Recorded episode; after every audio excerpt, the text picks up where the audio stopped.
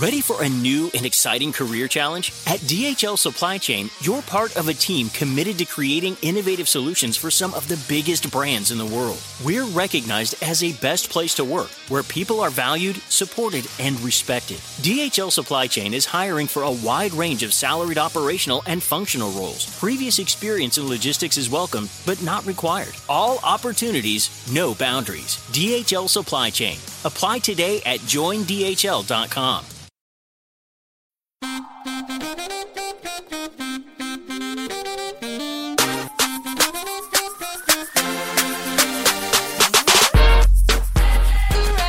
we're back with an all new episode of Keep It.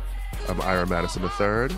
I'm Louis Virtel. I'm looking at my camera. I'm just not a fan of my hair this episode. And in a similar point, it is fortuitous that today I would be having ring light problems just as we eliminate Kari Lake from the national conversation. All ring lights are down um, in honor of Kari um, losing. At half mast, yes. Right. Yeah. At half light. Oh, that's cute. Oh, maybe I'll do that. Let's see if that works out. Oh, see, it's solemn now. I just turned it down for everybody who can't hear what I've done with my ring light. Um, speaking of passings, like Yes. Lakes, um, I'd be remiss if I didn't bring up John Aniston dying literally yesterday. Um, Jennifer Aniston's father, and also for me, Victor Kiriakis on Days of Our Lives. Everyone who has watched Days of Our Lives at some point in their life, whether it's in college with their parents, um, or if they still watch it now on Peacock, they know who Victor Kiriakis is. Uh, I mean, like, and- it's possible you've seen 12,000 hours of this man. Yes. uh, he's been a staple since, I mean, obviously since um, before I was born, but definitely since I've been watching. And he was just, I don't know, it always reminds me, one, that um, Jennifer Aniston is Greek. Yes. Uh, Remember. that, yes. Uh, that, you know, when, when you look at older photos of her too, it's like, oh, okay. This is like where Nia Vardalos could have gone. they're, they're sliding doors. They're sliding right. doors. You have to look at the pre leprechaun pictures to know the full story with Jennifer Aniston, if you know what I'm saying. I say that affectionately.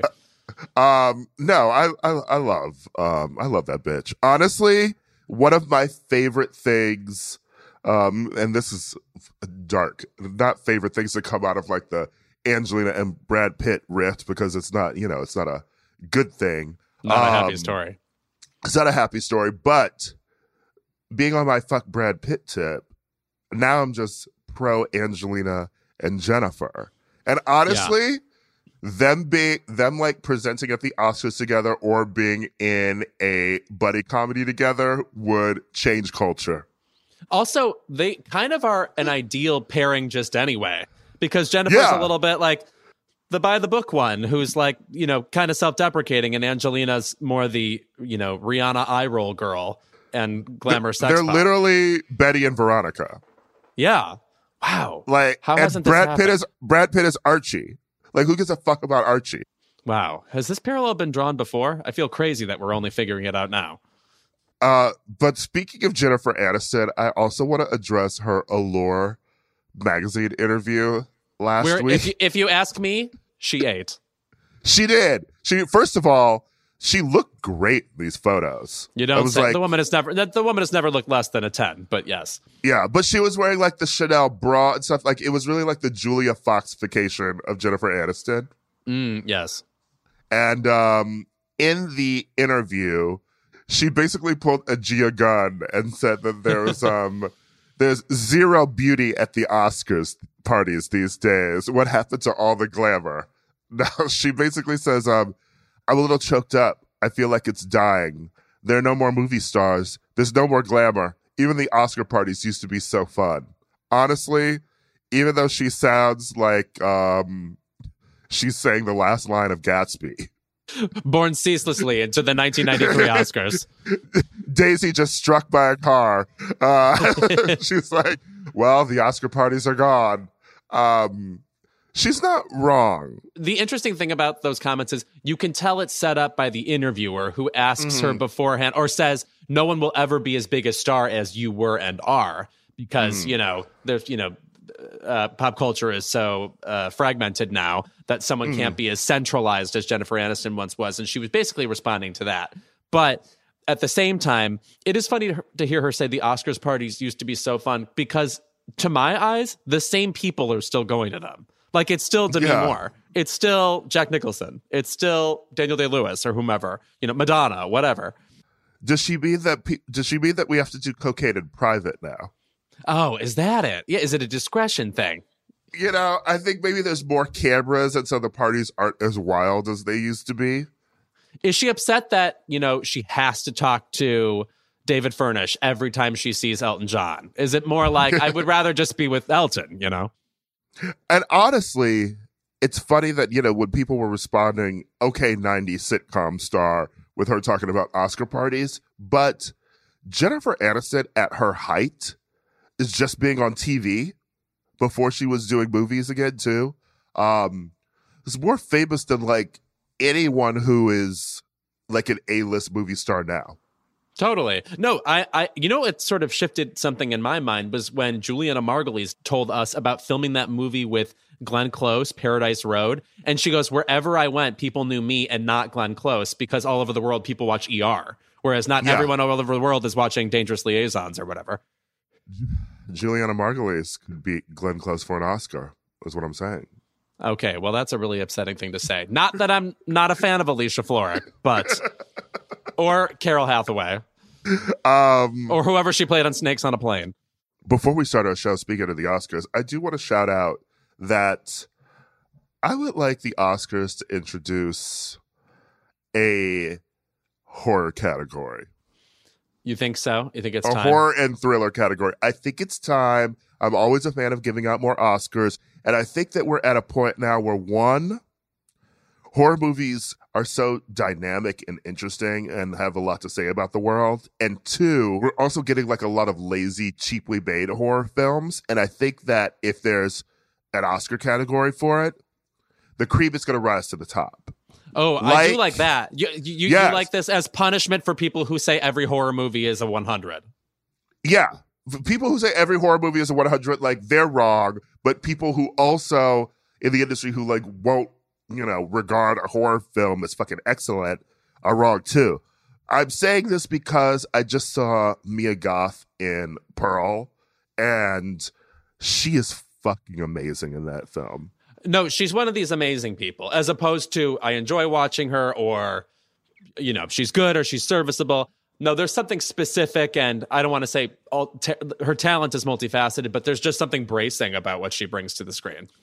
And she's such a film nerd. There was a talk back with her and David Karger, uh, and he was like, "You know, I'm from Dave Turner Karger, by Classic. Movies. I have to ask, you know, like while making this, were you inspired to by you know like movies of the period?" She was like, "I like the Wizard of Oz and things." No, I don't like those kinds of movies. Oh, wow, in your face, Dave Karger. And me, because Dave Karger's like the other Louis Virtel in the world. So, yeah. Uh, you're just waiting for him to die. He's got a long way to go. He looks amazing. And he's living in Palm Springs, so he's going to survive a while. She said, "No, I was inspired by films like Dancer in the Dark uh, and Okay. um, Steve McQueen's um, Shame, which is actually where she got the idea and suggested to Ti to do that like um, long monologue that she has in the film that's like 12 minutes. She was like, it was great in McQueen's film, so I want to do it. Like she's like a film nerd. Just not old, old, old. Not movies. old, Got old, it. old, yeah. But but let me say this about her. And normally, you know, I would not have this instinct. If they do a Who's Afraid of Virginia Woolf reboot, she would be a pretty ideal honey.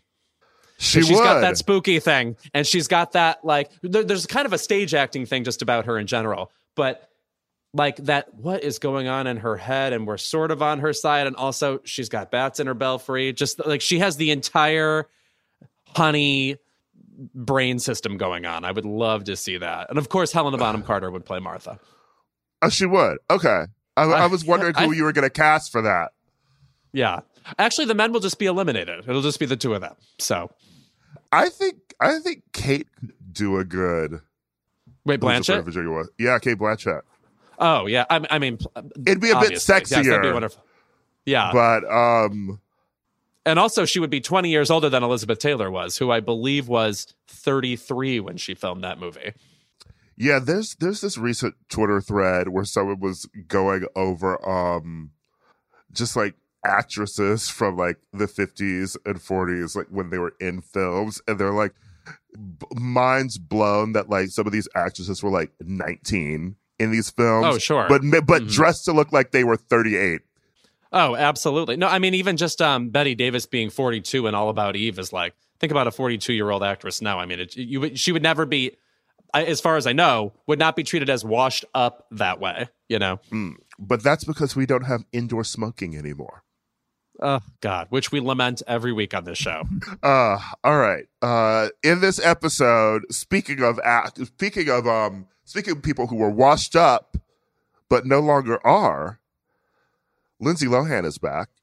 She is, yes. I didn't realize we'd be getting basically a direct Overboard remake from her. Yeah, so she's back with a Christmas film, and also Wakanda Forever is out. Um, the Black Panther rises again, or rather, the Black Pantheress. Yes. Uh, I'm obsessed with the spoilers word ahead.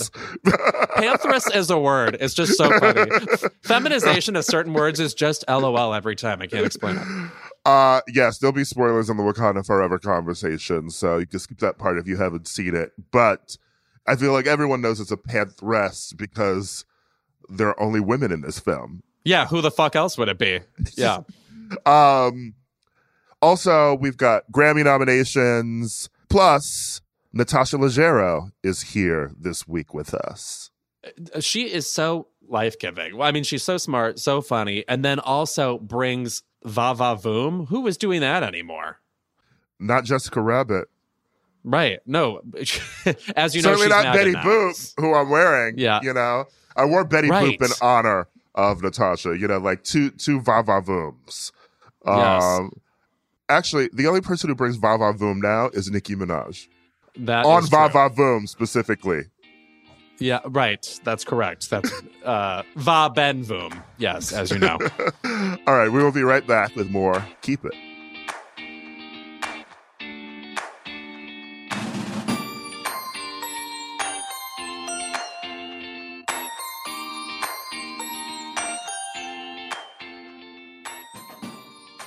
Crooked Coffee is all about making your life a little less chaotic, so we just launched three limited edition holiday boxes to make gift giving easy.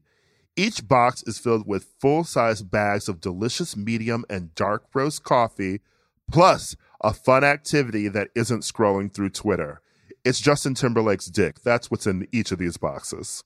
You can pick from three different boxes for three types of people the extremely online box with witty magnetic poetry for your fridge, the craft lovers box with a learn to crochet kit inside, and the home baker box with the insta famous apple cider donut kit from Farmsteady that's so popular it's almost always out of stock. Plus, this holiday season, every order from Crooked Coffee will support Vote Save America's Every Last Vote Fund to make sure every voice can be heard in the face of unprecedented voter suppression. There's a limited quantity, so head to crooked.com slash coffee to shop before we sell out.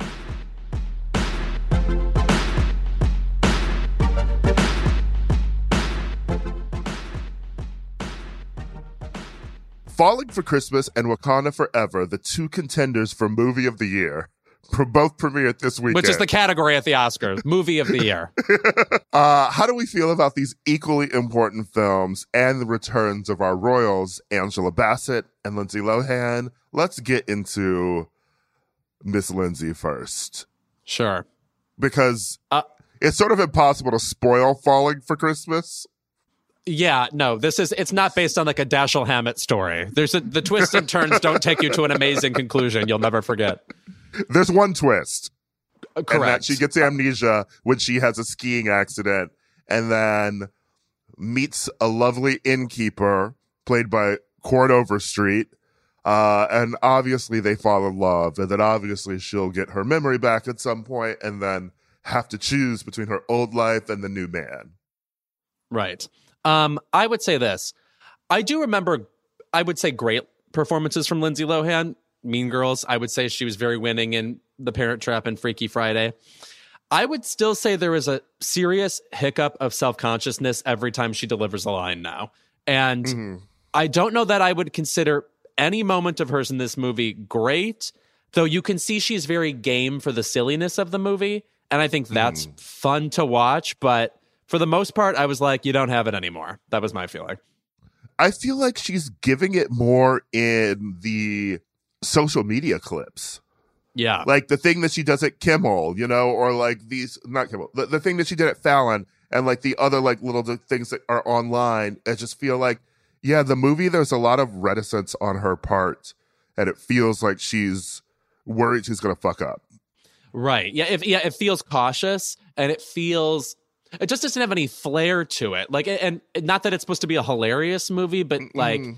There's a lot of like physical comedy. It's a very goofy movie. And some of that, I, I think she hits, but it's never laugh out loud hilarious either. I should have known, by the way, that there would be an amnesia storyline because her father in the movie is Jack Wagner. Jack um, Wagner. a soap legend, uh, theme of the episode. And also, I hope this gets people to look up the song All I Need Again, because that's one of the great one hit wonders ever. 84, his era of um pop's attempt at pop stardom. Yeah, you know, it's the time when people like Rick Springfield are leaking into the Hot 100. You know, we're just giving everybody a shot. David Naughton has, you know, making it. We, we, we were like, that guy is so much fun in a Dr. Pepper commercial. He should be on the radio. That's because he was um Frisco on General Hospital at first, but I know him largely from Melrose Place. Um Right. yeah, but um yeah, the the amnesia story is basically overboard, but it's not it's, I mean it's giving overboard remake with Anna Faris. You know, it's not it's not giving good overboard. Yes, it, but uh, also it is eliminating the thing from the original Overboard that makes it borderline unwatchable, which is, oh, you're basically kidnapping and taking advantage of this woman. Whereas in this version, they're both agreeing to say they don't know who she is, and they're like kind of working together to figure it out, as opposed to Goldie Hawn is not my family's new slave. I feel like more than just her performance too. I feel like the entire movie is cautious. I feel like it was Yeah. very much a let's get N- Lindsay back in the film. Let's just put it out there, um, thrown together by Netflix, really, because the script's not great. Um, there's no flair in the directing or like anything, and honestly, no shade, but the cast is giving. Did we shoot this in Vancouver? just like all of the other people surrounding her character are just sort of they're not bringing anything to the table. Yeah, right. Yeah, it's It's very like TV oozing. performances, and it Yes, it does it mhm. doesn't feel elevated at all as a film. And there there are much better um, Netflix um, rom coms. I mean, Do Revenge was better. To all the boys I loved before. Not that I was obsessed with that movie, but that had a, more of like a, a, a groundedness to it. It had I a will also say about this movie. Yes, I will say about this movie. It is also replete with in jokes about Lindsay Lohan that the entire world would understand. So they're not even in jokes at all. Like there's a scene where she is singing Jingle Bell Rock and she's like, I love this song. And it's like, "Ugh, yes, we remember the film Mean Girls. It is, can I say something? It is actually depressing when people bring up Mean Girls now. We have so beaten the shit out of that horse. And as far as I can tell, it is the one movie from 2000 to 2005 that people remember. Maybe outside of Eternal Sunshine. Like, the, nothing else is going on at that time anymore. Unless, uh, you know, I don't speak to the Lord of the Rings people. But besides that, nothing is going on. And so to even hear that, it was just like, there ugh, are what an eye roll. dozens of us who constantly talk about Swim Fan. Okay. Sometimes I see that guy at parties and I'm always like, wow, I'm here with the swim fan guy. Um, Jesse Bradford, right? Yes, Jesse Bradford, ex of Azealia Banks. Do you remember when they dated? Yes, right. Wow, what an awesome couple. Um, Yeah. But uh, there's a, another scene in the movie where she's wearing a jumpsuit that reminds you of Herbie. And it's like, all right, let's keep congratulating these brain dead millennials on remembering the three movies they've ever seen. Honestly, let's make another Herbie film. Okay, I feel like Yeah, that's where I want to see. That's where I want to see Lindsay. Okay, Yeah. fully loaded. I think we. I think we could load him up some more. Herbie, even more loads. I am just, I want to come second. Yeah. Remember that Uh, song? I want to come first. The nerve Yeah. of that song. Really vile. Whoever threw that down her throat. Yeah. I um the other cautiousness in the script is mainly in her character too, because she's supposed to be this selfish rich bitch, but they Yeah. also make her so nice, sort of in the beginning. She sort of just doesn't know how to do things for herself, but she's not giving like I don't know, like Fallon in the Dynasty reboot, who I thought Right. Liz Gillies played like a really good bitch and like updated the character of Fallon in the Dynasty world as opposed to what the original series was. Like we've seen like she wasn't even giving like Hillary Banks on Fresh Prince, you know? Like there's no like there's no panache to her rich bitch character. So then when she gets amnesia, she's just sort of boring too. Right. They it, it's like she's hoping not to be unlikable even for a second. So even during the part of the movie where she's being tended to like she's in the Material Girl video, she Mm-hmm. still is like kind of bedazzled by the whole thing and like a little bit shy about it always occurring to her. Whereas that actually narrative wise it would make more sense if she were a completely different way before the accident. It's actually a Mm-hmm. sort of confused movie in that way. And there's no real tension, obviously. You know, we know she's going to get together with Cord, but there's no real tension when she's getting the memory back because she's a perfectly likable person when she gets Yeah, her memory right. back, too. Like, there should be the tension of, oh, she's back to being a bitch again. Does Right. he even want her? Right. That was the good part of the bad movie regarding Henry with uh, Harrison Ford. He can't remember his past or whatever. Then it turns out he was cheating in his real life or something. See, that's good. That's good. Um, You know what? This- weird thrillers of 1990. I see you. Speaking of people with amnesia, uh, you know what this movie actually sent me to start watching on Hulu? Samantha Who, One which of the is still fucking funny. undersung films. Yes, and uh, Christina Applegate just got a star on the Walk of Fame. It was good to see her again. She did, and she has MS now, and that fucking sucks. She just is like a cool. Like she's one of those people. Where it's like if she had a new show out, you'd be like, oh, of course I'm going to watch that. She's a total pro. You know, she was Yeah. great on that um, Up All Night and uh, Jesse. Uh, Yeah, Mhm. anytime we gave her something to do, she'd be great at it. And I um I will always fondly remember seeing her uh, at Sweet Charity on Broadway. Um, truly one of my first Broadway shows I ever saw. Um, she's just a light. Um, Yep. and Samantha, who is still very funny. The two seasons are on Hulu. Jean Smart is fucking hilarious in it. Um, Jennifer Esposito is hilarious in it. I wish she still acted. Jennifer Esposito, we talked about her on the podcast once, I thought, and we were like racking our brains for the last time we saw her. I hate when I have that feeling. Yeah, Melissa McCarthy's in it too. She's great. And honestly, like Barry Watson is good. And I'm it's always nice to see someone escape the seventh heaven ghetto. Yeah, a lot of people, well, yeah, a lot of dubious stories coming out of that ghetto. Yeah. A, a Yeah. word I wouldn't say to describe that, but very well. Um, are we going to talk about Wakanda Forever now? Yes, okay. Wakanda forever. Now, let me just say before we begin, I loved the first Black Panther, and I, of course, loved the original book, Wakanda Be Kidding Me by Chelsea Handler. So I was really primed to be a fan of this. I haven't thought about that book title Yeah. in a minute. It really Though- was super brave. Like, we should have brought that up with Natasha. the way people went for her throat. Yeah. I mean, it, it really is something else. But this movie, uh, it was nice to see the ladies get a, lot of um, emotional stuff to do, but at the same time, I sort of thought this movie was a drag. Like outside of the first 40 minutes where it is not just fun, but fucking silly, as in Danai Gurira and Letitia Wright jumping into somebody's dorm room to shame this girl for how she's living and and and uh, use her for their big project or whatever. It- uh, I thought it was mostly like funereal. And uh, here comes a spoiler alert.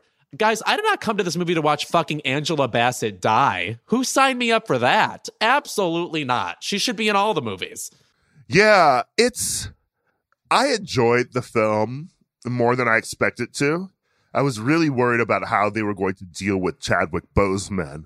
There's something missing with him not in it, you know? Like there's something missing just about his like his playfulness. Um, like just a smile that he would have in a scene, the way he would bounce off everyone else. it was obviously, you know, like a sad film. The proceedings were just sort of very dire and dread. Yeah. And then a sort and then of course, you know, like name thank God for Namor, who is the hottest thing I have seen in film in quite some time. Uh and thank you, Ruth Carter. Thank you, Ruth Carter, for keeping him just in his briefs as he is in the comics. Um that was great. It was it was fun seeing a new character, a new world being uncovered. But I also wanted to see more of that world. And I will say, for the lar- the beginning of the film, the really beginning of the film, sort of did that thing where it made me forget I was watching a Marvel movie. But then it becomes more Marvelified as it goes on. And then by the end, when they're fighting on the boat, it's just sort of okay. Right. No, it definitely gets back to Power Rangers fighting um, by the end. And I just want to say, speaking of not just Power Rangers, but VR Troopers, the off-brand Oh. competitor to Power Yes. Rangers. You, I know. I know you remember uh, uh, Ryan Steele, Caitlin Starr, JB Reese. They have these cutaways to like the characters in costume, as in you see like Letitia Wright, just her eyes while she's in this fight mode, and she'll like say things, and it looks like Power Rangers when you're like looking in the Red Ranger's eyes, and he's shouting Yeah. something as the big battle is going on. That looked so fucking cheap. Yeah. I hated it. And it's like, you know, obviously we got Riri Williams as uh, Ironheart. Um, I Delightful. liked her. And she was very fun, and I liked her. I liked her screen presence. Would love to. I'm gonna watch the Ironheart series for her to see what else she brings to the table. I liked her original design of the Ironheart costume before she got to Wakanda. It looked cheaper when she got to Wakanda. It looked too sleek, and Yeah. I get it that she's sort of like, you know, like a new Iron Man, but then having three people in those fucking screens, like doing the thing that like Robert Downey Jr. always used to do, where he's just talking from a screen. I was like, we we got to do something better than this. Yeah, I agree. I, I also like the costume before then better. That said, a lot of the costumes in this movie I do fucking love. I mean, no, to nobody's surprise, Ruth Carter, of course, nails it. But like Danai Gurira at the beginning of the movie when she's wearing the the sort of blazered version of her. Oh, that was so. Take- that was such a hot look. yeah. No, it was it was taking you know Black Panther to the boardroom, which you know sometimes he has to be, and uh, uh, that was cool to see. Uh, it reminded me of my other favorite blazered look, um, Whoopi Goldberg and Soap Dish. Again, the hottest she's ever looked. Mm. Shout out to Soap Dish. I was realizing too that that is a film that only specific gays, I think, up to our age have seen. It is not a part of gay education. No, it's sort it of like be. we we pretend like Death Becomes Her sort of covers it, but there were other things in that vein going on at that time, and this one gets lost in the shuffle. No, you can't say the name Cathy Moriarty to a regular faggot; he'll explode. Yeah. Um.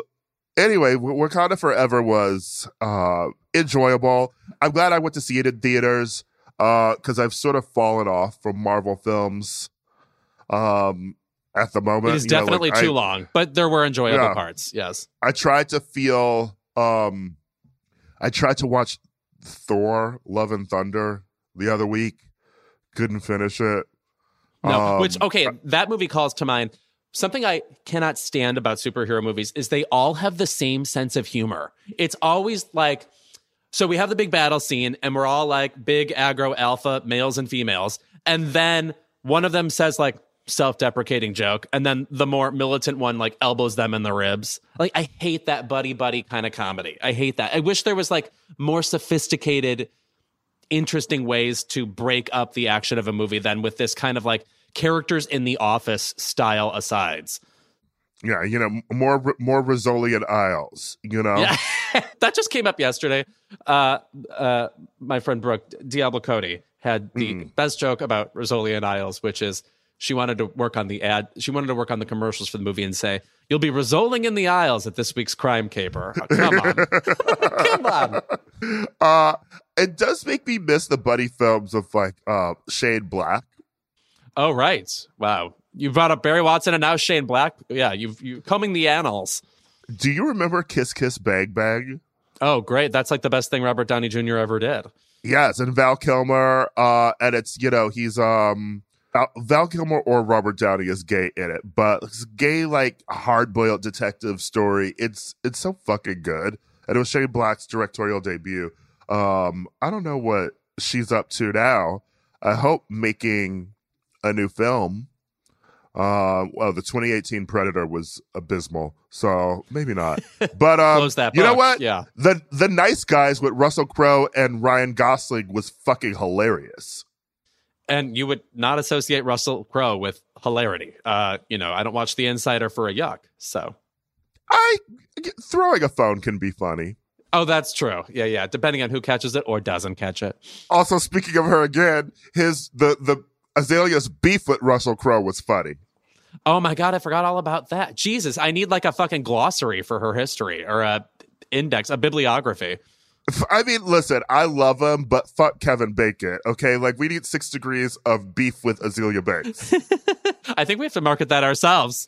How connected is a celebrity based on the beef they've had with Azealia? Oh Banks? my god, that I think that could work. You, I mean, you could throw in like Greer Garson, connect her to a beef with Azealia Banks. I bet you could do it in three. Yeah. Anyway, th- this this is we're sort of now gearing up towards the other big events of the year, which was sort of like the Oscar movies. So I haven't seen any of them yet, but I will be. I'm looking forward to a bunch of them, honestly. But a bunch of them, I'm also feeling like from early reports from people, I'm like, I'll be watching this at home. Yeah, I we'll see. I mean, I will be seeing them all in theaters, but I will be doing some reluctantly, of course. And of course, I'll be rewatching Tár again soon. It's on VOD now. Is it really? Yeah, it's on VOD now. As soon as I saw that, I was like, I, me and Lydia Tár are about to get cozy tonight. I gonna say, would Lydia Tár like me to watch that on VOD though? Because as you know, I only do things as she says directly. Otherwise, my career will be adversely affected, as she promised. Lydia Tár might not like it, but Cate Blanchett would enjoy it. That's probably true. Yes, Yeah. Watch the movie at home, Louis. she says, folding her legs for the 80th time. Her giant, like maroon pantaloons. when we are back, we're joined by the delightfully wonderful Natasha Leggero.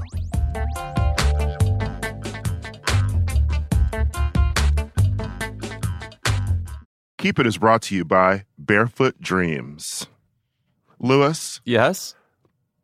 when you see footprints in the sand, that was when I carried you in my Barefoot Dreams robe. Now, is that a Leona Lewis song? No. Uh, if you want to bring coziness into your life, you turn to Barefoot Dreams, especially now as the brand is celebrating their 30th anniversary. With those 30 years of coziness, Barefoot Dreams celebrates being the originators of everyone's favorite luxe home blanket. And while many have attempted to duplicate their blankets, robes, and more, Barefoot Dreams' fabrication and quality cannot be replicated, so don't believe the dupes. Girl, this blanket is it. I effing love this blanket. I'm thinking about it right now, and I want to jump in my bed, which is sponsored by something that we'll do another ad for momentarily. Get ready. There's a reason why Barefoot Dreams has been on Oprah's favorite things list six times. Jesus, get a life, Oprah. My God. Dressing head to toe in Barefoot Dreams is the key to comfort, as their collection of ultra soft robes, loungewear, and accessories are made with premium materials. Their products make the perfect gifts, too. Uh, I throw this thing on. I wear it like a shawl. I look exactly like Ellen Burstyn. And I am the coziest a human being can be. Because, by the way, it's still that time in Los Angeles where it's like pretty mild outside and then your apartment is cold. I can't explain hmm. it. I don't know things like basic science. For Keep It listeners, you can get 15% off your first purchase at barefootdreams.com with the code KEEPIT15. Don't miss out on Barefoot Dreams soft, soothing fabrics that will bring luxury to your life. Ready for a new and exciting career challenge? At DHL Supply Chain, you're part of a team committed to creating innovative solutions for some of the biggest brands in the world. We're recognized as a best place to work where people are valued, supported, and respected. DHL Supply Chain is hiring for a wide range of salaried operational and functional roles. Previous experience in logistics is welcome, but not required. All opportunities, no boundaries. DHL Supply Chain. Apply today at joindhl.com. Black Stories, Black Truths is a celebration of blackness from NPR and how I live my life every day. Oh, I'm glad to bear witness to it. Each of NPR's Black voices are as distinct, varied, and nuanced as the Black experience itself. In the Black Stories, Black Truths collection, you'll hear stories of joy, resilience, empowerment, and creating world shifting things out of a struggle. It sounds like you at Coachella. I'm already tuned in. Every episode is a living account about what it means to be black today, told from a unique black perspective, from Bobby Shmurda to The Wire, Michelle Obama to reparations. There's no limit to the range of black stories, black truths. Black perspectives haven't always been centered in the telling of America's story. Now they are the story. In NPR's Black Stories, Black Truths, you'll find a collection of some of NPR's best podcast episodes celebrating the Black experience. Hear a feed of episodes from across NPR's podcasts that center Black voices. It's NPR Noir. Turn on NPR today and hear a range of voices as varied, nuanced, and Black as the country we reflect. Stories should never be about us without us. Doesn't the Black Experience sound like a three disc Prince album we never got? Someone check the vault, please. Listen now to Black Stories, Black Truths from NPR wherever you get your podcasts.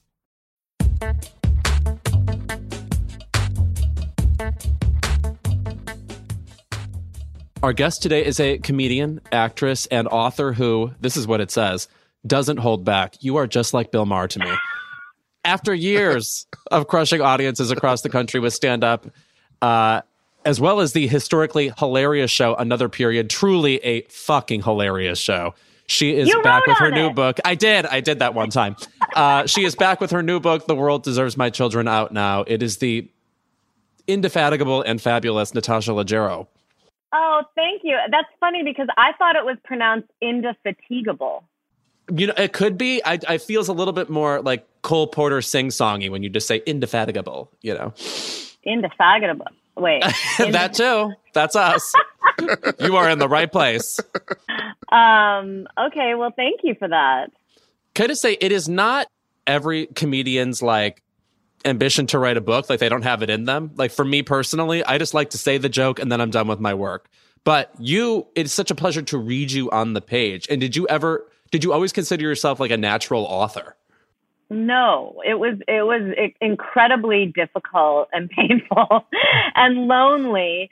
And it's such a different experience than stand up because stand up is like you try to get right to the punchline and you're very economical and succinct. And a book is like the opposite. It's like, how do I stretch out, stretch this out and look at it from, you know, every angle and, and, and make it deeper. And, you know, it's, it's, it's a totally different experience, one that I would not ever want to repeat. Well, you barely But- survived it. Thank you. Yes. But I will say it was during the pandemic, so I got a little lucky because all of my comedic ideas uh, just sort of the book was almost like a depository for it because usually I would be on stage and performing. So I, I was happy that I got to do all of this, um, you know, when we were all sort of had nothing to do. So here's a question then about that, and uh, one I've wondered too with comedians who write books. Obviously, you know, when you're on stage, you know, you're you're pulling from a lot of material. Um, do you feel like the book stuff is like off limits, or are you like, who cares? I'm just gonna use stories from the book when I do stand up again. Um, you know, the stories from the book are some there's like a little little bits here and there, but I really tried Mhm. to make it its own unique thing. I, I wasn't, you know, like essays on different aspects, you know, like Mhm. parenting at the end of the world and freezing your eggs and um but I actually have a bigger problem now, which is my daughter when I say something she says to a friend and she hears me and she's 4. She's like, "Mom, don't tell people what I say." And I'm just like, "Oh, oh, oh."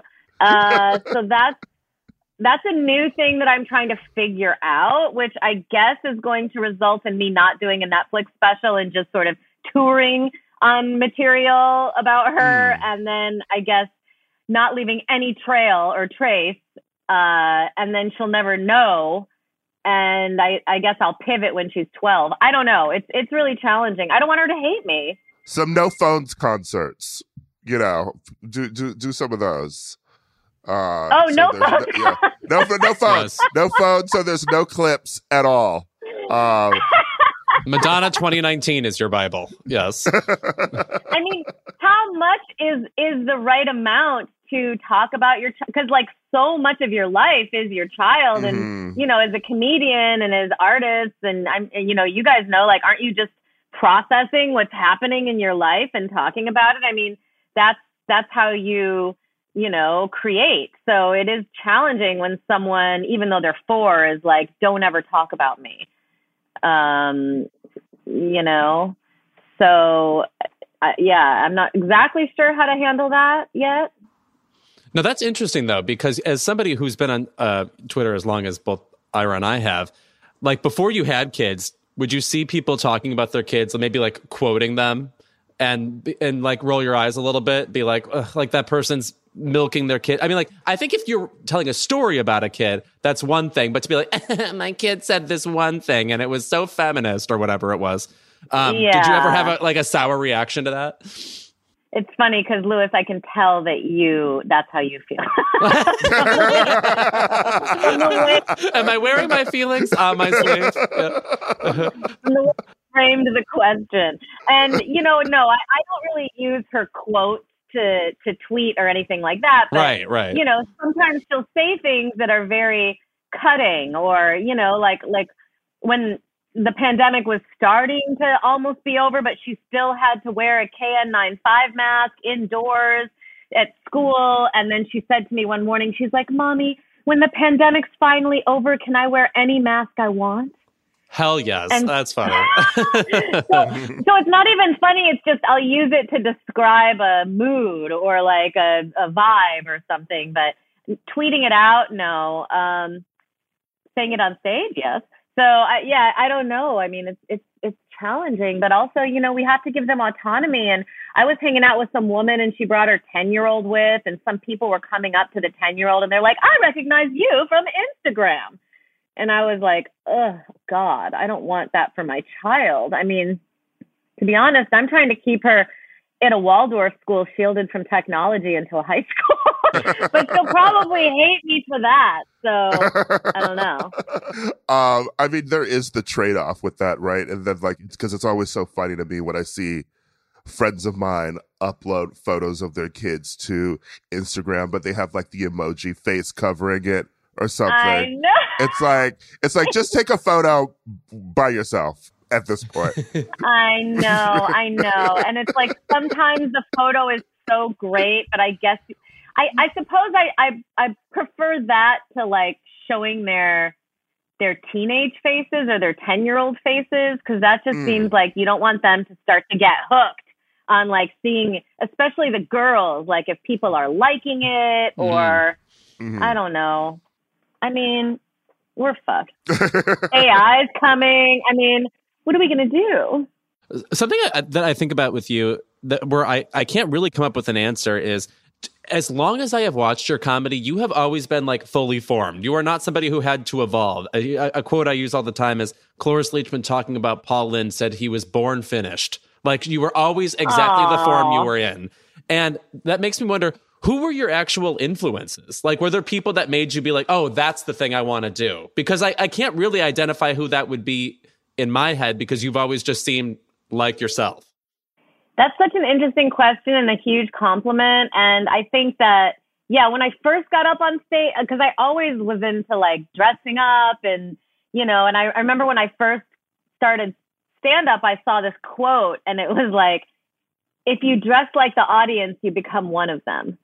And I always like had that in my head, like, I need to always like be different or separate myself. And I mean, maybe that's that's not for everybody, but for me, it like really kind of rang true. And when I think of all the people, like I, I've just always been attracted to glamour. But my first couple of years of stand up, I was afraid because I didn't want to bomb in a costume because you're not good for a while, you know? So, um, but who are some of my influences? I mean, I, I always just loved like glamorous women, you know, uh, Liza Minnelli and Judy Garland and Audrey Hepburn and Mae West, like anyone who was like over the top glamorous. Like I even remember being lit, like really little. Maybe I don't know if you guys have like early memories of glamour, but I just remember seeing like my nails painted red. Like maybe I was seven, and I had like Mhm. a gold, a, a fake gold watch on, and like looking at my hands and my gold, and just thinking like.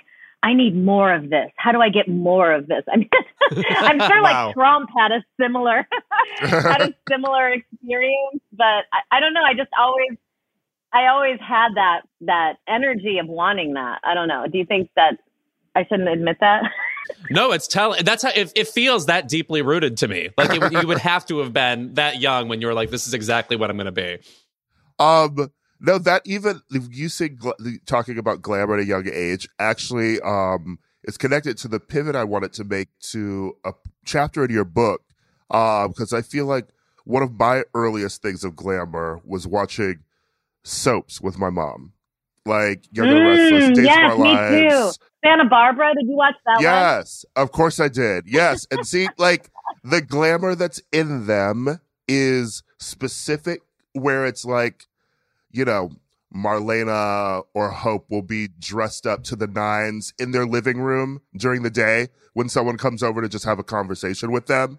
Um, and that was always glamour to me, like wearing heels or like a dress or like jeans in your home already you're not lounging around. And you mentioned in your book um, when you were waitressing of a Days of Our Lives actress came in and you asked to get your headshot to like the casting director.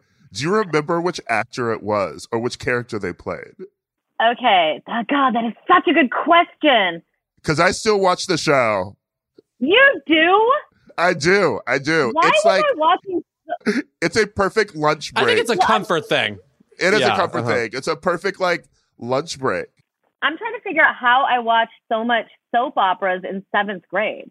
Like, weren't we at school? Like, I'm just so confused by how I just because you have to watch it every day to know what's happening, right? Yeah, I feel Truly. like during the summer, and then also oh, sometimes they'd air like summer. Yeah, and then sometimes they'd air like when you'd get out of school a little early, it would still be on TV like during the school year. Okay, so Vic, wait, is Victor Kiriakis? Is that Days of Our Lives? Yes, that is John Aniston, um, Jennifer Aniston's dad, and he died yesterday. May he actually. rest. Yes. Yeah. He died yesterday. He died yesterday. Yeah. Oh my goodness, that's so sad. He was an amazing actor. Um, so I believe the girl was the woman like a ex-wife of Victor. I don't remember okay. exactly. I, I, remember she had brown curly hair. I'm gonna say this narrows the field down to 36. Yes. Yeah. There's there's there's, there's Vivian. There's Kate. There's Carly.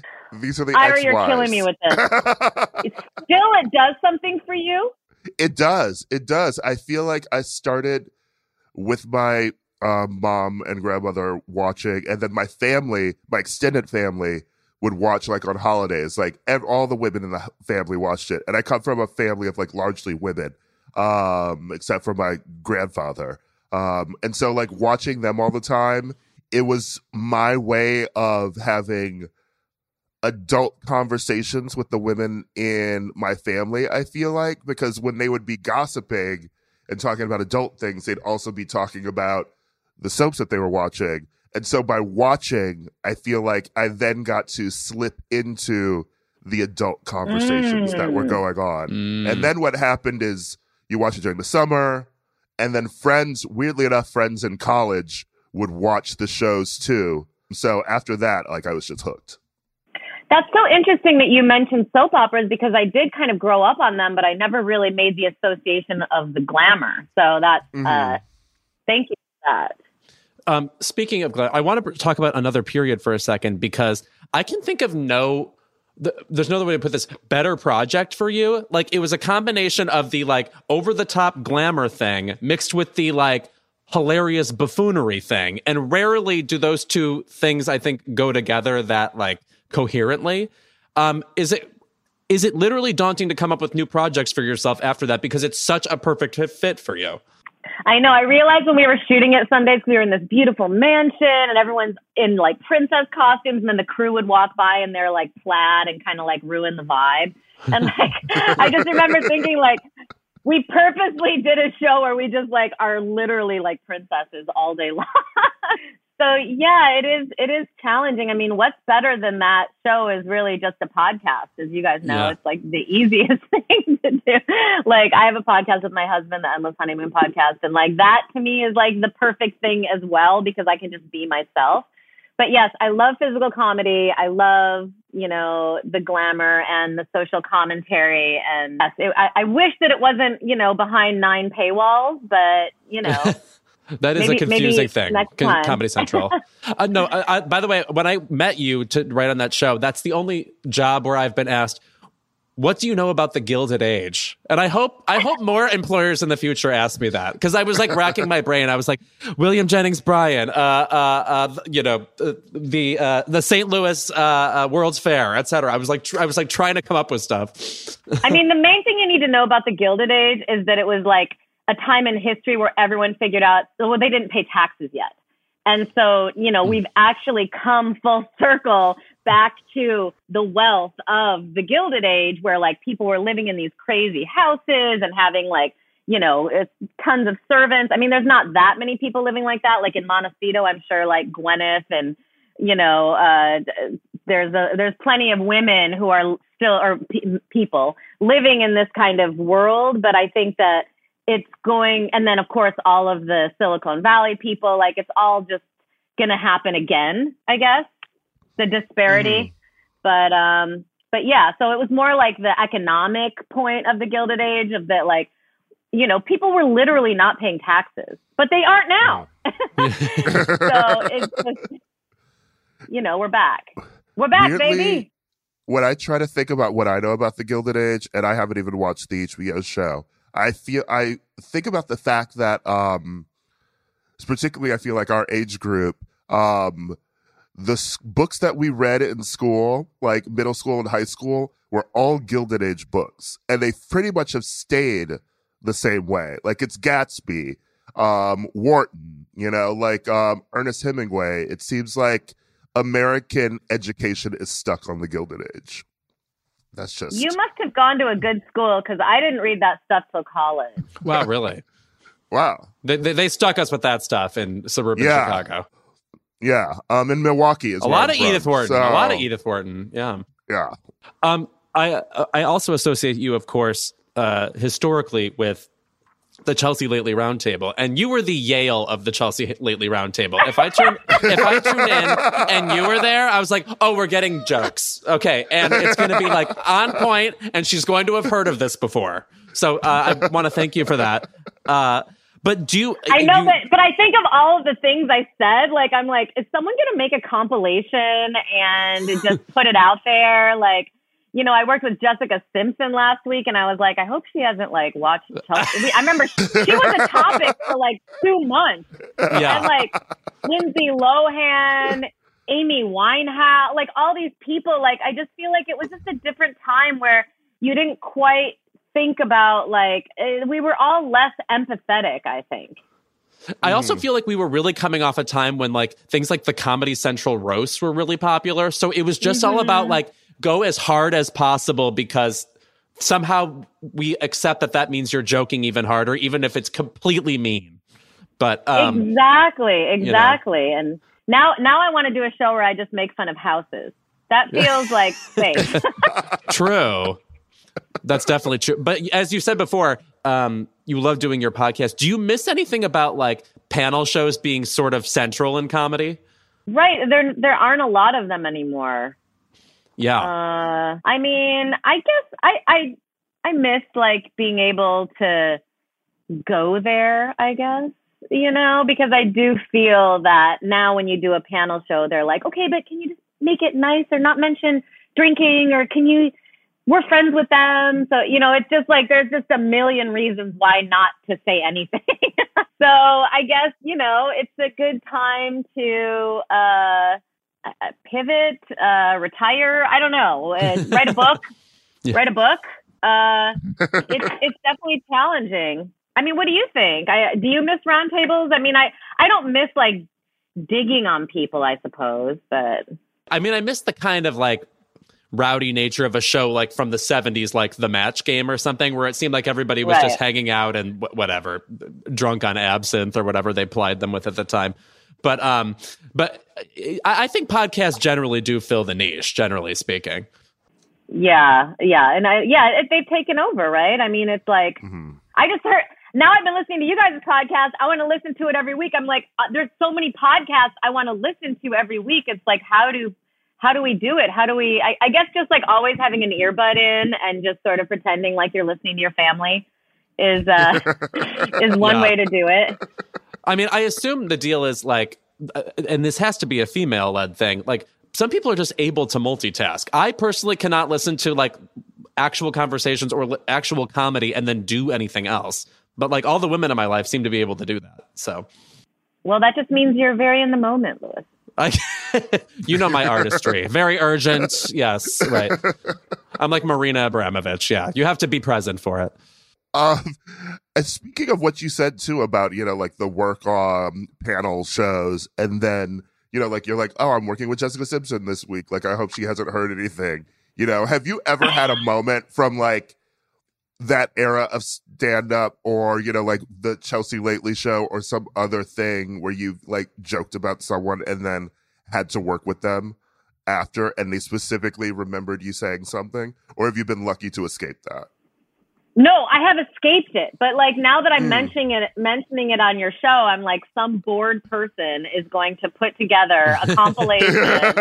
it's really I mean, it's hard because it's like I yeah, I I guess I'm I'm afraid to t- like everyone's like I want to make fun of TikTok and people are like no, not TikTok. And it's just everybody loves things in this like TikTok's like this god now. And and I I, I tried to go on on the flight yesterday because everyone keeps telling me it's fun, you'll love it. And I'm just like, it's bad music. It's like a bunch of Kardashian children.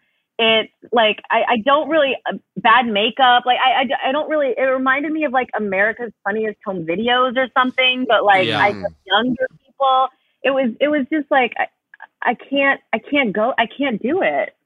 What do you guys think? Is this something that am I wrong? I I keep hearing that if you go on it enough, algorithmically, it will give you something of mm-hmm. intelligence that you care about. But that, I just don't want to put in that work.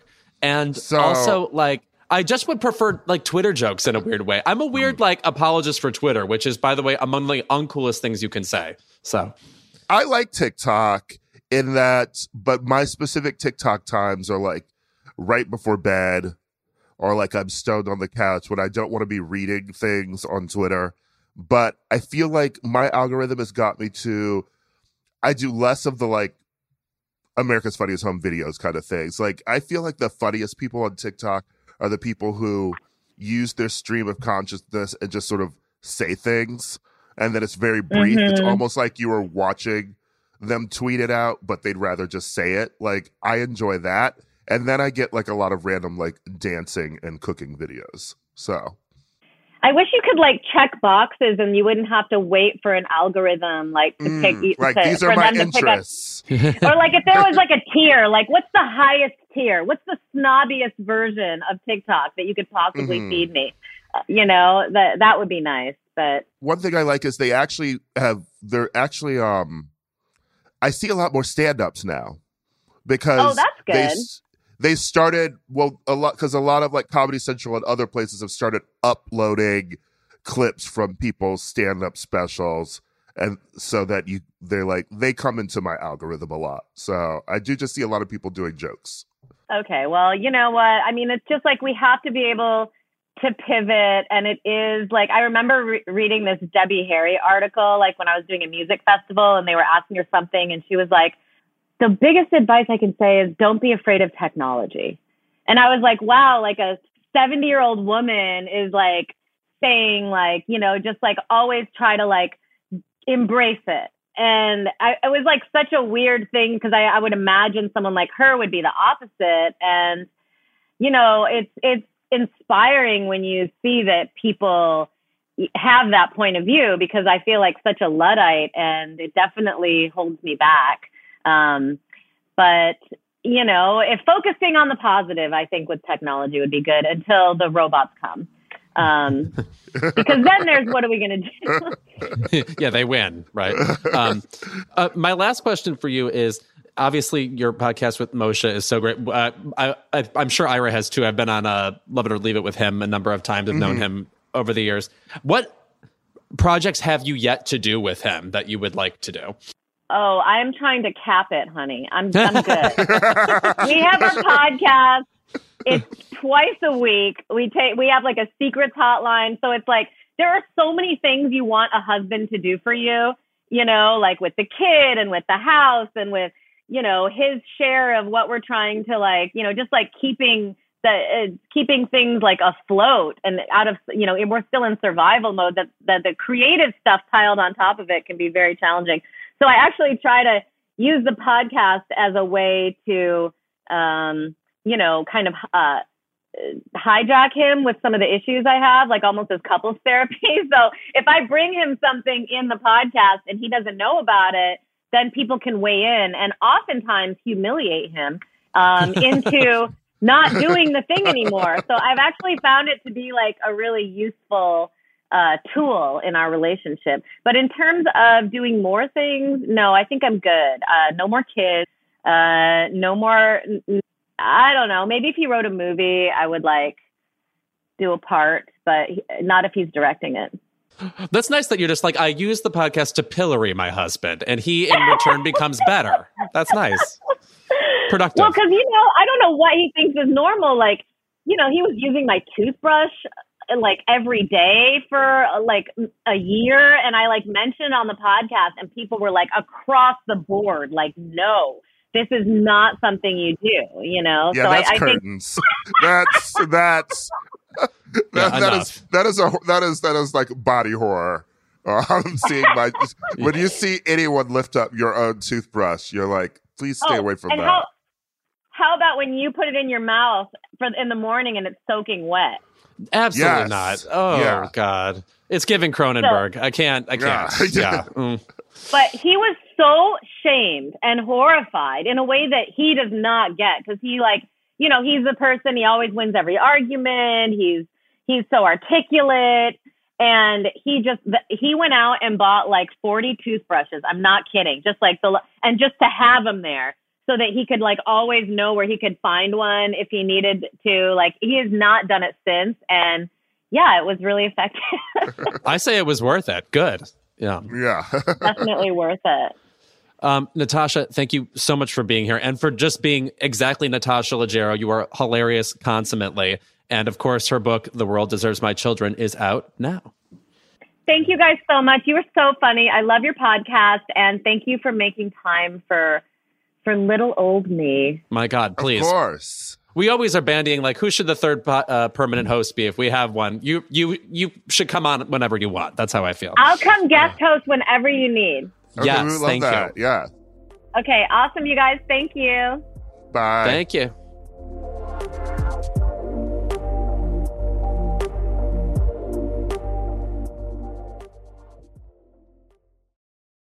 Ready for a new and exciting career challenge? At DHL Supply Chain, you're part of a team committed to creating innovative solutions for some of the biggest brands in the world. We're recognized as a best place to work where people are valued, supported, and respected. DHL Supply Chain is hiring for a wide range of salaried operational and functional roles. Previous experience in logistics is welcome, but not required. All opportunities, no boundaries. DHL Supply Chain. Apply today at joindhl.com.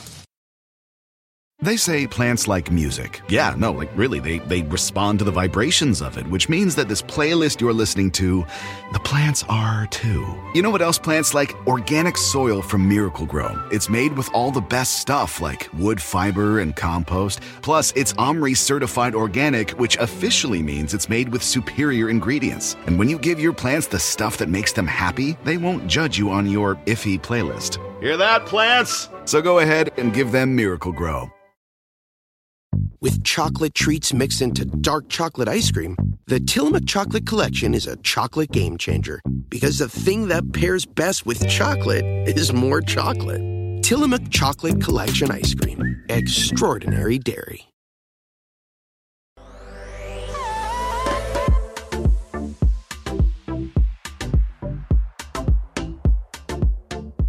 So Beyonce has officially broken Jay Z's record as the most nominated artist in Grammys history. But who gives a fuck? Where are the videos? Also, that's really strange that she wasn't number one before, given how many times she's won. But uh, anyway, let the record of the year show that she is now in the lead. Yeah. Um, the Grammys are back, and we're always reminded how much I don't really care about this show. I mean, talk about an award show where my interest in it has just hyperbolically dropped over the years. It has there's a lot of factors. It's the amount of nominations, it's the amount of categories. I mean, I'm looking at record of the year right now and it's uh, what are we at a full dozen? It's just it, it's literally the records of the year. Here are the records we remembered from this year. Um and so it just and and and, and yet also they continue to reward at the top these like monoculture type superstars where I'm sorry, Taylor Swift just does not deserve three album of the year wins. It's fucking weird to me. It's strange. I'm not saying she's not extremely popular and talented and has a lot of fans, but when you look back at this category and she comes up three times over the past 10 years, it makes you think there simply wasn't that much music out there, and there was. I mean, listen, she is the music industry at this point. Oh, trust me. When I look at those charts and she's the top 10 on the Billboard whatever, I just want to throw my hands up. It's it it's not that she's not bad. It's like if we decided you know, the Mercury Prize should go to Shawn Mendes. It's like, yep, he's he's good at what he does. Sounds great on the record. Uh, truly a big star. Mm-hmm. And yet I find there is something lacking that awarding other people would remedy. Well, in other news, if Taylor Swift is the music industry, then Dave Chappelle and Louis C.K. are the comedy industry. They're the backbone. Good lord! Did you watch his SNL monologue this past weekend? Absolutely not. I actually did. First of all, it has to be among the longest monologues ever in S in the history of SNL. It's something like 14 minutes long. Um, oh, I thought it was the yeah, whole episode. But would it be great if he just went up and he just started talking and then it was an hour? and the other cast members just went home. You saw like Heidi Gardner in the audience just sort of shuffle on out midway through. Um, yeah, anyway, best comedy album this year is Dave Chappelle, Louis mm. C.K., Jim Gaffigan, Patton Oswalt, familiar names, and Randy Rainbow. Wow. To Randy Rainbow is just some guy you, you, we, we know on Twitter. He's like sitting over there basically. And now he's um, in the ranks of these people. So I guess that's a, a thumbs up to homosexuality. Yeah, and and about as funny. oh no, he's he, he's one of those people where I think like his prime demo became like fifty something liberals.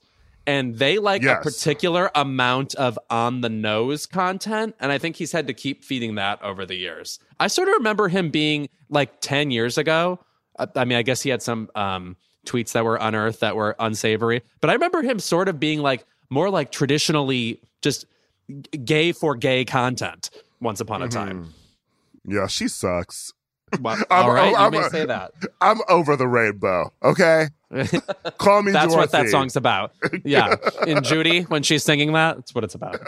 Yeah. Uh, so what? Actually, what was Chappelle's monologue about. I saw the controversy from it, some of the controversy, but I also ignored the tweets because I also just don't care about that man anymore.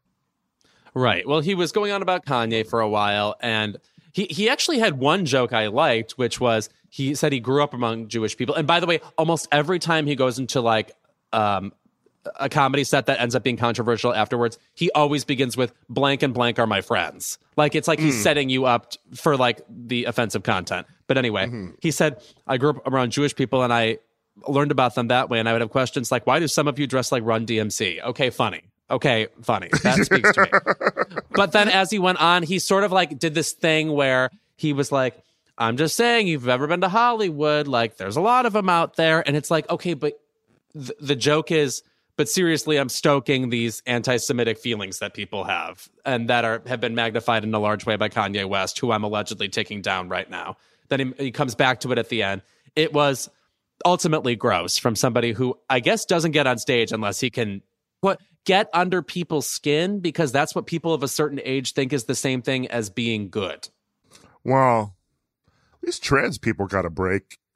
They're off the clock right now. They're like they they stayed asleep. Yeah. uh, he wasn't attacking them. I mean, but you know, shout out to uh, Jewish trans people who obviously felt double attacked. So, right. your Um, scene, etc. Um, okay, yes. Moving on back to Grammy nominations. Uh, but like best R and B performance, there's some things going on here. You've got Beyonce with Virgo's Groove. This feels ooh, but she's up against Jazmine Sullivan. Never mind. I thought it was going to be Money in the Bank, but you never know. Let me tell you something. I had taken a break from that lady's album, uh, as you Oh, know. that lady, yes. Uh, and she was tiring me out uh, while waiting for the visuals to arrive. But I listened to just Virgo's Groove yesterday because someone tweeted it out. Um, and I was like, yeah, this song is so fucking good. That song takes you away. Yeah. It's just it's it's it's really a phenomenal song and I can't wait for years down the line to still be listening to it. Um so it's it's this is a reminder that yes, I fucking love Renaissance and I'm excited for um Beyonce at the Grammys, but also I don't trust the Grammys Correct. Yes. cuz they played her they played in her face before. No, right. And also, this is just one of those years where, again, Adele's in contention, and I'm looking at the best pop vocal album category where it's ABBA's Voyage, an album I'm happy exists, and that's where the compliments end. Uh, Adele's 30. Coldplay, Music of the Spheres, right there around. Harry Styles, Harry's House. Mm, I wonder if that'll get it. Or Lizzo's Special, which th- I feel like there's too much on the nose messaging in Lizzo's album, but I feel like the Grammys would be attracted to that. As for Harry Styles, I guess the strength of that single, which is still lingering in the top 10, I, I am blown away by how popular As It Was is. It is not like a bad song, but it just makes you feel like, are there only four songs at the moment? Why are we still spinning that one? He is still touring. Yeah, true. and selling out stadiums. Like he is massive. Dua Lipa's also still touring, by the way, which is wild to me. Like that album was still carrying. Um, what the fu- what faggots have not seen her in concert yet? Is she in like Chechnya? I think she's in South America right now. Oh, Um, there you go. But I will also say, listen, I'm a ready one cold player, but Yeah. this album wasn't for me. oh, really? I just haven't really listened to it that much, you know? Um, I haven't been in the mood. I haven't been in a Coldplay mood, but maybe once um the winter hits, you know, and like I'm wandering around like cold New York City streets, then I'll want to listen to some Coldplay. By the way, I put something together last week. I brought this up before how I'm really into Phoenix's new album, which has a song featuring like Ezra Koenig. Uh, but Shocks me every time you us- mention it. I know, right? They put out the album I wanted from Charlie Puth. Mm, That's what I could say about this album. If you haven't listened to it yet, I haven't listened to it. I'm gonna listen to it. you're. I, I have to tell you, something's going to happen for you. You're going to be like, I did not know they had it in them. Okay. Um, Lizzo was nominated as well for special, which is interesting because as much as I like that album, I feel like it sort of vanished. Yes, Granted, it right. did come out Even- right like the week before Renaissance or so, but just like it sort of has left no dent besides um about that uh, besides about damn time, which you cannot escape. Which uh, no, it it is really shocking uh, to me. I was surprised that was the first single because the sound of it is I wouldn't call it disco, but there's like a, a Nile Rodgersy kind of Daft Punk vibe mm. that almost felt like retro to me. Like felt like maybe eight years out of date or ten years out of date, even if it's a really good song. Meanwhile, all that song does is hold on. I can't. I, I'm going to go to Starbucks right now when it's on. I'm going to go to CVS right now when it's on. So good. I mean, I simply wouldn't have made that A and R choice if I were her, and that's. I'm surprised it did that well. I do love the song. Yo, it's a really good song. I mean, and I generally like the album. I just don't listen to it anymore. Right. Mm-hmm. Yeah, because I think the album's only okay, and that song is great. Yes. Yeah. Uh I'm excited that um my Kings, the Arctic Monkeys, are nominated for Yeah. Imagine if they weren't. They're sort of Grammy mainstays, actually. Yeah, they're also mainstays of um people who it is difficult to get concert tickets for. Arctic Monkeys, Paramore, the melee that's happening on social media right now with like truly everyone and their mother trying to get a Taylor Swift ticket and also revealing themselves as Taylor Swift fans. I've actually loved this era of Taylor because folklore was one thing, we're all at home and people were just listening to it, whatever. But like people have come out in force as like, I gotta get a Taylor Swift ticket. And I'm like, I didn't even know you listened to her. Right. Um, I will say that I do think the concept of a quote unquote eras tour is inherently funny because anybody putting on a tour is doing all of their old music. So to say like this one's going to be about the different eras I've had, right? You mean a concert? Well, an Eras tour is antithetical to a Madonna concert. Well, yes, unless she's doing like the reinvention tour or something. True. where- yes. I, I I've always been into that about Madonna that she for a long time was like I'm not a jukebox of my old hits or whatever. And I think she also had a lot of disdain for her older songs for a long time uh, unless they were ballads. She's always been a fan of like Crazy for You and she's always liked Holiday for example, which is not a ballad. No, but like the Madame X tour was Madame X and then like a light smattering of other songs. And my god, I wish it were a heavy smattering. And I think it's also largely for the fact that um I always when I think about Madonna concerts, I for the 90s I always think of like the Blonde Ambition tour. And then I sort of forget that she did the Girly Show tour in 93 like around erotica which sort of like had all that backlash. And then she, you know, that tour was 93 and then her next fucking tour was Drowned World in 2001 and I can imagine being our age then and the last fucking time you got to see Madonna was 93 or maybe you even missed it and then the Drowned World tour comes out and it's like bitch you're not going to play a single old song Right. No, she because then That she was basically rude. only yes because she basically was only touring music, Ray of Light, and then bedtime stories. There were a couple of those songs from that time, but you didn't get to hear whatever. Open your heart, for example. I'm even looking at her set list for that and she gives you like act 4 was called Spanish Girl Ghetto Girl Oh my Okay. god! Uh, I can just picture her writing that down proudly. That's you did get you did get La Isla Bonita in that section though. That was like the one throwback. Yeah, you got the Spanish version of what it feels like for a girl, Don't Cry for Me Argentina, and Holiday. So My favorite Spanish anthem. Yes, right. my favorite my favorite ghetto girl song, you know? Because what what, a, what what what what do what do the girls from the ghetto like to do? Well, they like to go on the holiday. Oh Uh, my god! Man, I gotta get out of this ghetto. I need a holiday. Huh? And then you just hear Madonna singing holiday in the distance. This makes me think there should be a movie called Mrs. Harris Leaves the Ghetto. get back Lesley Manville. Get back Isabelle Huppert. It's a musical now. And wait, what is this here under Best Arrangement, Instruments, and Vocals? Christine McVie, Songbird Orchestral Version. It has been ages since I have touted um, the Bible of Christine McVie, my favorite member of Fleetwood Mac. She uh, released a solo album for the first time in ages this year. I think she's coming up on on 80 years old uh, in 2023 too. I am so excited to see her having this moment. She's one of these people where you're constantly, whenever she's brought up or you bring up her songs, you know, Say You Love Me or You Make Loving mm-hmm. Fun or Everywhere or whatever, the first word, phrase out of everybody's mouth is, Oh, yeah, she's underrated. Oh, yeah, I forget about her sometimes. Meanwhile, she's like a front woman in one of the most popular bands of all time. It makes no sense. I'm not, I'm not saying this to denigrate Stevie, but I'm, I'm happy for her in this moment. You know what? I do prefer Stevie, but I do love a Christine McVie song. Please, Little Lies or, uh, yeah, um, because she, can go wrote Little and back. Lies, and Yep, um, absolutely. She everywhere. most of their top charting songs. Yes. hmm Don't stop. Um, right. Yeah. Mm-hmm. She's she's an icon. So we love Right. we love we. I have McVeaver. Okay. How have I not said that out loud? Really upsetting that you would have to say that for me. I was in my head before I said it. I was like, surely Louis has said this before because we've talked about McFever. Right. Right.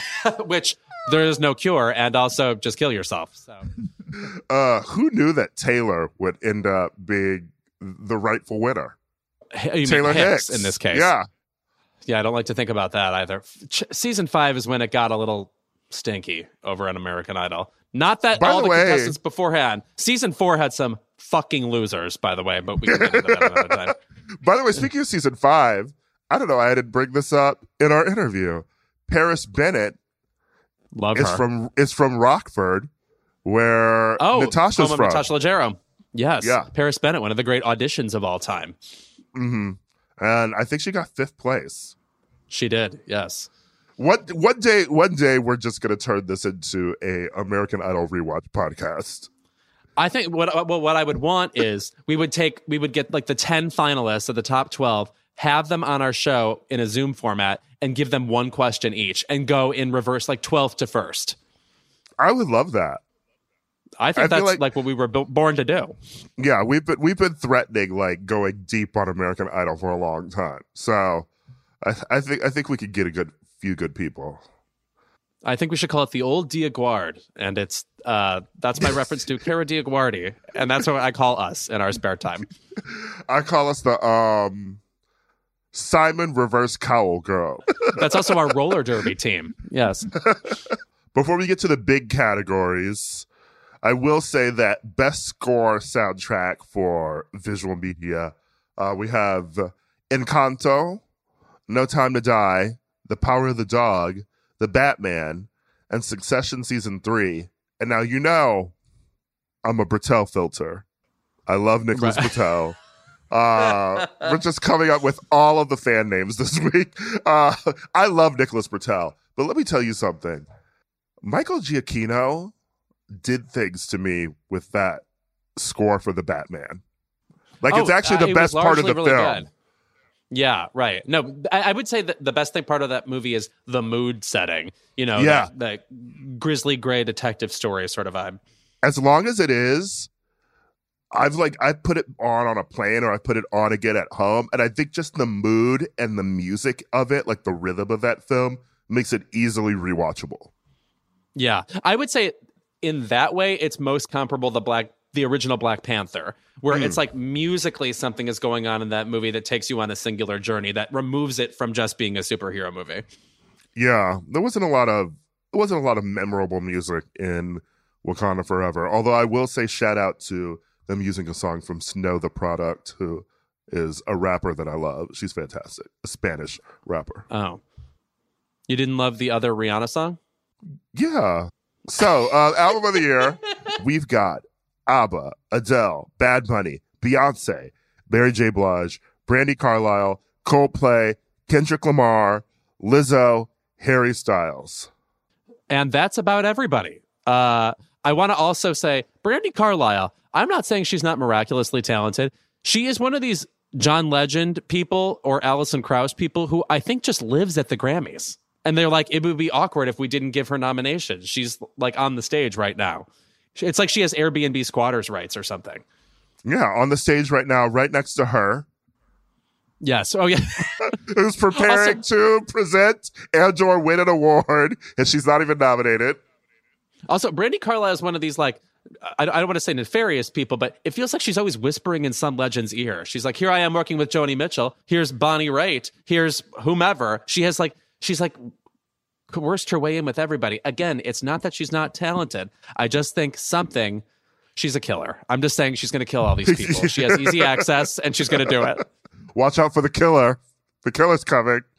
Uh obviously I'm rooting for Beyonce. I don't know what kind of chicanery will be going on this year, but if Renaissance doesn't get it, well, I will be taking to the streets. Unless there are no visuals by the time the Grammys roll around, in which case I'll say that's what you get. Also, by the way, do people even really like that Adele album? It was No. fine. It was. Does uh, it she was even like it? Uh, no, She didn't right. even it tour off of to put it. it out. No, no, you know she was like on the fence about it. That's what happened. I'm even on the fence about that song that's like 37 weeks at number one or whatever fucking happened with Easy on Me. Meanwhile, everybody, it's a critical smash, uh, uh, Renaissance. So it would be. I, I have my hand in backslap formation, ready to attack the entire Grammy voting committee. Uh, all right, those are the Grammys. All right, when we're back, keep it.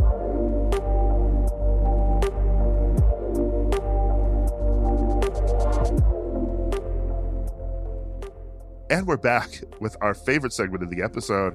It's Keep It. Louis, what are you keeping this week? I we just have to get this out of the way. I'm going to waste an entire keep it on this. Let's just say keep it to everything occurring with Twitter. I'm going to go through a few of the highlights of the past couple weeks. Elon Musk agrees to buy Twitter for $44 billion, walks into Twitter HQ with a bad joke, immediately fires top Twitter execs. He then asked users for $20 for verification, then asked users for an $8 verification badge, Then they laid off 3,700 employees, which the company is now being sued for, which of course they would be sued for that. Insane move on his part. Several prominent celebs and comedians have their accounts suspended or banned, including Kathy Griffin. Twitter adds a secondary official verification badge in addition to the first, gets rid of the second badge hours later. Musk calls a town hall meeting for employees, informing them that bankruptcy isn't out of the question for the platform. Amazing. And also ending remote work for all, because that's going to help. An internal report warns that the FTC could be investigating the company for billions of dollars in fines. Twitter Blue is suspended for all users. Twitter lays off 5,000 more employees, all because one man would love to be cool. He would love for you to be like, he did it again with his spacely sprockets and his crazy, you know, fantabulous inventions, sending people to every which planet. There's no reason this man should be in charge of this service, which I am now in the unfortunate position of defending because there is something to me that I like about Twitter and continue to like about Twitter, which is there is such a cacophony of noise from news media, from people, from mm-hmm. brands. And the thing about Twitter is it relegates everyone to turn taking. Like nobody is dominating your feed at any one time. You know, you're not stuck watching a video, really. You can move right on past it. And so to me, there's something ideal just about the way the information is presented, or at least it's pleasing to me. I'm not saying it's not full of horrible people or people saying horrible things, but the internet is full of those things too. And I'm not saying that Twitter has historically done a good job of dealing with things like uh, bigotry or abuse or threats of violence or whatever. Obviously, that's um, a concerning thing. But it just really actually does make me a little sad to think that Twitter could be. I don't know if it's going to disappear in the next two weeks. That feels a little doomsday to me, but I do have to say in the future, it will be funny trying to explain Twitter to people because it really was like you would watch the Emmys, make a joke about Amy Sherman Palladino, and hope Patton Oswalt liked it enough to share it. That was the point of Twitter. That's why we did it. And by the way, that's how you know Elon Musk is not a real one. Comb his Twitter for jokes about Amy Sherman Palladino. You will find nil. You're absolutely right in the fact that Elon Musk is desperately trying to be cool. He's desperately trying to be Twitter's main character every day. He thinks he's funny. He is absolutely yeah, not uh, funny. He is frankly a loser. Yes, he he's he is maybe the most famous loser alive. And I'm I'm I'm Donald Trump and him are fighting, but I mean, it's that like literally loser thing. No, unfortunately, Donald Trump is actually funny. That is true. He is a like, straight bitch, which is a rare breed yes. of funny person. Sh- yeah, yeah. He is. Bitch is the perfect definition. Like when Donald Trump goes after you with a joke, you are gonna laugh, and you're gonna be like, "Oh, that that was actually a good one." Elon Musk has never made me laugh. Do you remember his no. horrendous SNL episode. Oh, right. Ugh. And he brought his mom up on stage, which was such a cloying plea for like, find me uh, uh, uh likable, find me relatable, whatever. It was so horrible. Because maybe one of the only people who wants to be as cool as Elon Musk wants to be cool is Lorne Michaels. Oh, right. I have a friend at work who does an amazing impression of him that I would like to invoke right now, but he's like, you know, Elon, we, we love. I can't even do it. I sound like a bird. I can't do it. I also sometimes forget um, what Lorne Michaels looks like, and I think of Mayor Bloomberg. I don't know why they're both the same person in my head. Oh yeah, well there's there's certainly a, like you've never seen them out of a suit, that kind of vibe. Yeah, um, he wants to be funny. He wants to be cool. He, he this is it's the way it's imploding is so funny to me because it just feels like oh, yeah. every day there's a new sort of like like like the Bastille is being stormed here. This yeah, is totally this is this is a different chaos every day. There were more people fired this morning while we recorded because um uh, he didn't like the way that they were talking about him in Slack. And people were like, oh, Twitter has Lord. always sort of been like a place where you could criticize your boss or things and like no more. I mean, the mean things that we used to say about Jonah Peretti in Slack to his face during um, town hall meetings, we didn't get fired for those. But Elon Musk also, has no thick want, skin. What I would say about Elon Musk is he he wants to be Groucho Marx, and instead he's Margaret Dumont. He's the constantly getting duped person in the comedy equation. I'm sure that com- I'm sure that comparison has been made a hundred times. You know who loves responding to Elon Musk's jokes and telling him he sucks? Tommy Vitor. Oh yeah. Well, you know those libs. I mean, they've got time on their hands. they can't get anything going. You know. Ira, what is your keep it this week? My keep it once again goes to um, Ticketmaster. Oh, Master is apt, okay? Because I am on the I am on the plantation getting whipped as I am trying to get tickets to anybody. This isn't even just about this week where apparently like um, everyone is like in the trenches fighting for their lives to get Taylor Swift tickets.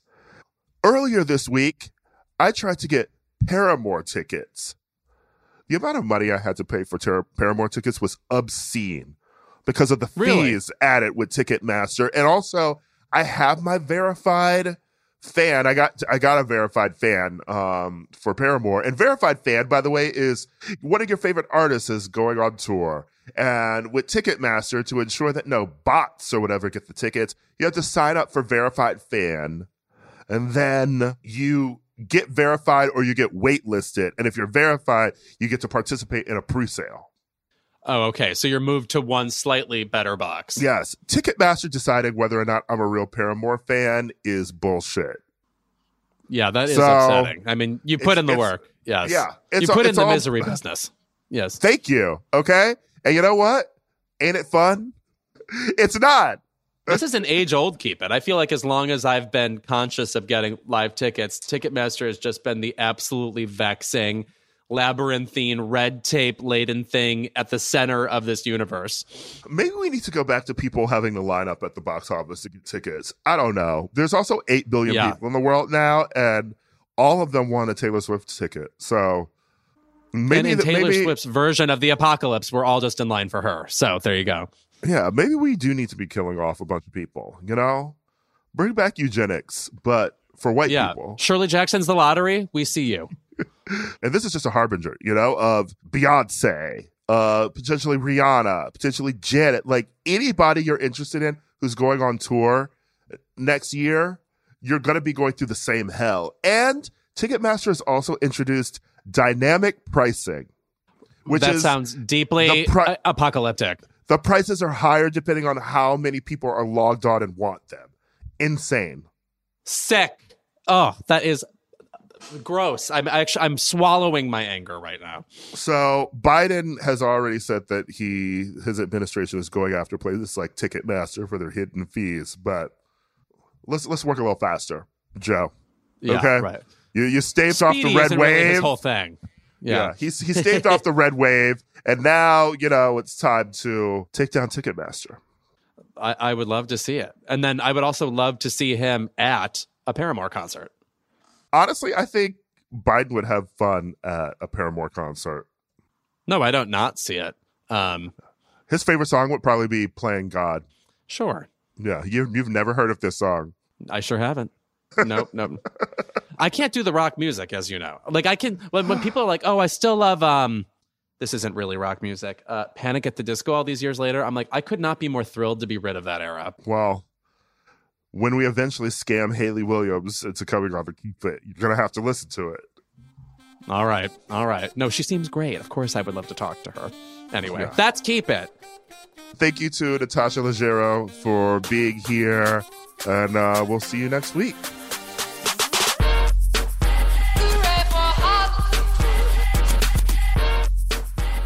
Keep It is a Crooked Media production. Our senior producer is Kendra James, our producer is Chris Lord, and our associate producer is Malcolm Whitfield. Our executive producers are Ira Madison III, that's me, and Louis Virtel. This episode was recorded and mixed by Evan Sutton. Thank you to our digital team, Matt DeGroot, Nar Melkonian, and Delon Villanueva for production support every week. And as always, Keep it as filmed in front of a live studio audience.